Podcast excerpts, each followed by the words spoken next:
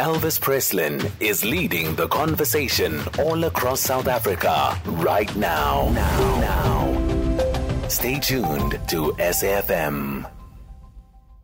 The Deputy Minister for Women, Youth and People with Disabilities, Sisisi Tolashe, is the new president of the ANC Women's League.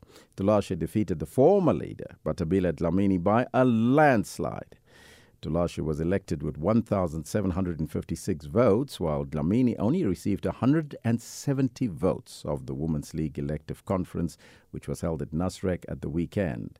Now, to look at the ANC Women's League Conference and its outcomes, we're now joined on the line by political analyst Precious Lungayeni. A very good morning to you and welcome, ma'am. Good morning, Elvis. How are you? Very well, thank you. When we spoke last week, I want to know, find out from you, what was your overall impression of the ANC Women's League conference in terms of how it was conducted and how it was concluded? Uh, Elvis, I think the, the Women's League uh, conference went exactly as uh, it was uh, prepared for. Look, Dolash uh, had many nominations, had more nominations than any other uh, candidate. In fact, even Batabil had very had least nominations. So those the nominations not indicate the outcome of the conference, but they indicate the mood of the conference. Mm. And then that Tolashe one was no surprise because we got more nominations. Of course, the number from which he was nominated was small, but uh, she, the nominations indicated that she was the front runner. Mm. But did and you but did you anticipate that uh, would beat Dlamini by such a huge margin, though?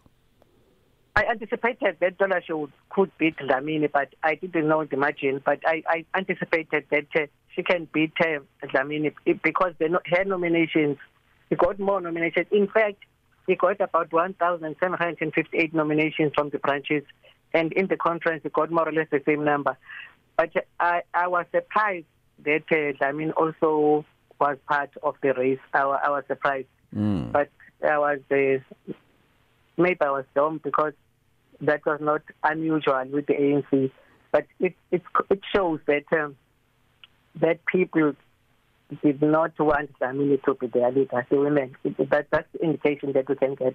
Of course, there was Thembeka Mchunu, who was not a bad candidate, but uh, because the, the the votes were shared between her and Dlamini and Tolashe and and Mchunu joined the race late, so she could make it, but she still got more votes than Dlamini. It indicates that Dlamini was not a choice at all from the beginning. Mm. Now, Tolashe rose to prominence after President Cyril Ramaphosa appointed her as the deputy minister in the presidency when he reshuffled his cabinet earlier this year. Do you think her election now as the president of the Women's League solidifies uh, President Cyril Ramaphosa's strength in the ANC Women's League? And, and when we also look at the fact that uh, Thembeka Mchunu, another Ramaphosa ally, received 1,038 votes? It, it does solidify the, the Ramaphosa position within the Women's League. But my issue is whether the Women's League has the power that we think it has. That's another story.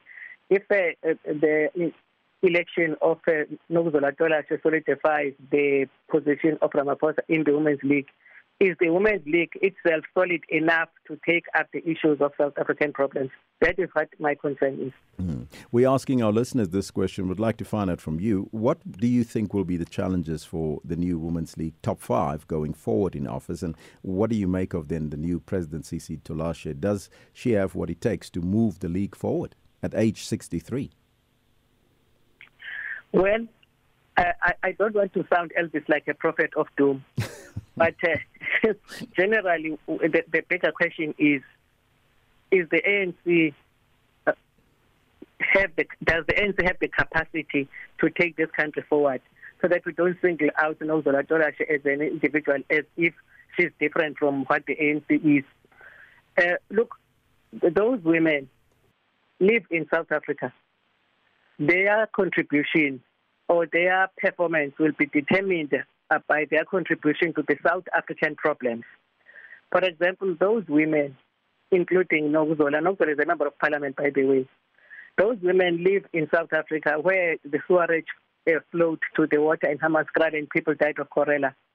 Those women live in South Africa where 81% of the trade force cannot read for meaning.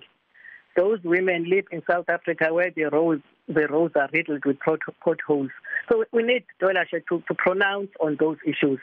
Um, I am not blind to the women agenda, but I don't know what that agenda is. Maybe it is her duty to make us know what that agenda is.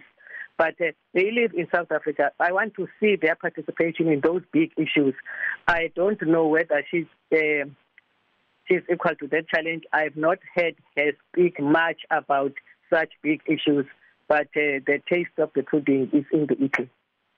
Now, Ramaphosa has also tasked the new leadership of the ANC Women's League with various tasks, including pushing for 40% of government procurement to go to female owned businesses, which is a good thing. But the second thing is to mobilize for the ANC for the 2024 elections. Now, some people are saying that they could be used as a tool. Your thoughts? I agree 100% with them being used as a tool. Before President said those things in the, when she closed the conference, the SG of the of the ANC said these women must not be part of the ANC squabbles. They must focus on the women issues as if they are not ANC. Those women are ANC members. It's, it's an indication that they're going to take instruction from some quarters. But it, the issue of uh, 2024 is not for women to, to, to, to, to mobilize for those elections. It is for the ANC itself, of which women are the part. So you cannot give that task to women to mobilize for the ANC elections. Number two, the issue of 40% uh, uh, in, in positions or in, the, uh, in government, those are the achievements of yesterday. We have current problems now. The issue of procurement, uh, if you pro, if you push for 40% procurement from women-owned businesses, it means that the government, not the Women's League, the government must prepare those women-owned business businesses for the, the procurement from them. Otherwise, if you don't prepare them, they will not benefit from the uh, procurement of, uh, goods and services. For example, most small businesses are owned by women, and the challenges that face small businesses is the access to finance, the cumbersome regulatory and framework, and the quality issues, the quality assurance, the quality assurance of their product is a problem because that is expensive. And that is not the duty of the Women's League, that is the duty of government. I will mm-hmm. be concerned if the president uh, outsources the responsibility of government to the Women's League. I thank you so much, and I can't agree with you less. That was political analyst Precious Lungayeni. You are listening to First Take SA on SAFM.